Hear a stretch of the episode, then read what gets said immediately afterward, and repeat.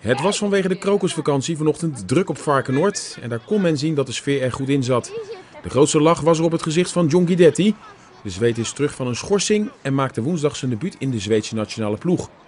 Koeman kan tegen Groningen ook weer een beroep doen op Kelvin Leerdam en Jordi Klaasie, die zich bij Jong Oranje nog moest afmelden vanwege een liesblessure. Positieve berichten dus op Zuid. Maar op de persconferentie ging het eigenlijk toch nog over het incident vorige week. De kopstoot van Guillaume Fernandes, waardoor hij vijf wedstrijden is geschorst. En omdat het niet de eerste keer is, hij ook een psycholoog gaat bezoeken.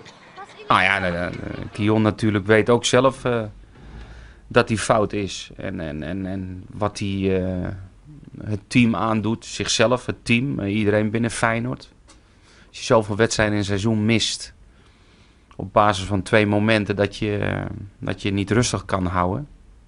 Ja, dat is, dat is een probleem. En dat, dat kun je niet maar accepteren blijven natuurlijk. Er komt een moment dat dat niet meer kan. En, en nou ja, daar moet hij aan werken. Dan was er vanmiddag ook nog de ondertekening van het nieuwe contract van verdediger Bruno Martins Indy. Vorige week kwam hij al contractverlenging van vier jaar overeen en vandaag werd dat in bijzijn van zijn familie officieel bekrachtigd. Ik denk dat ik uh, nog heel veel kan uh, ontwikkelen hier en uh, ja, ik denk dat ik de juiste keuze in mijn carrière heb gemaakt. Ja, want je hebt hele grote stappen gemaakt hè, in, in, je ja, eerste echte jaar als basisspeler bij Feyenoord. Ja, zeker weten. vorig jaar was het wisselvallig.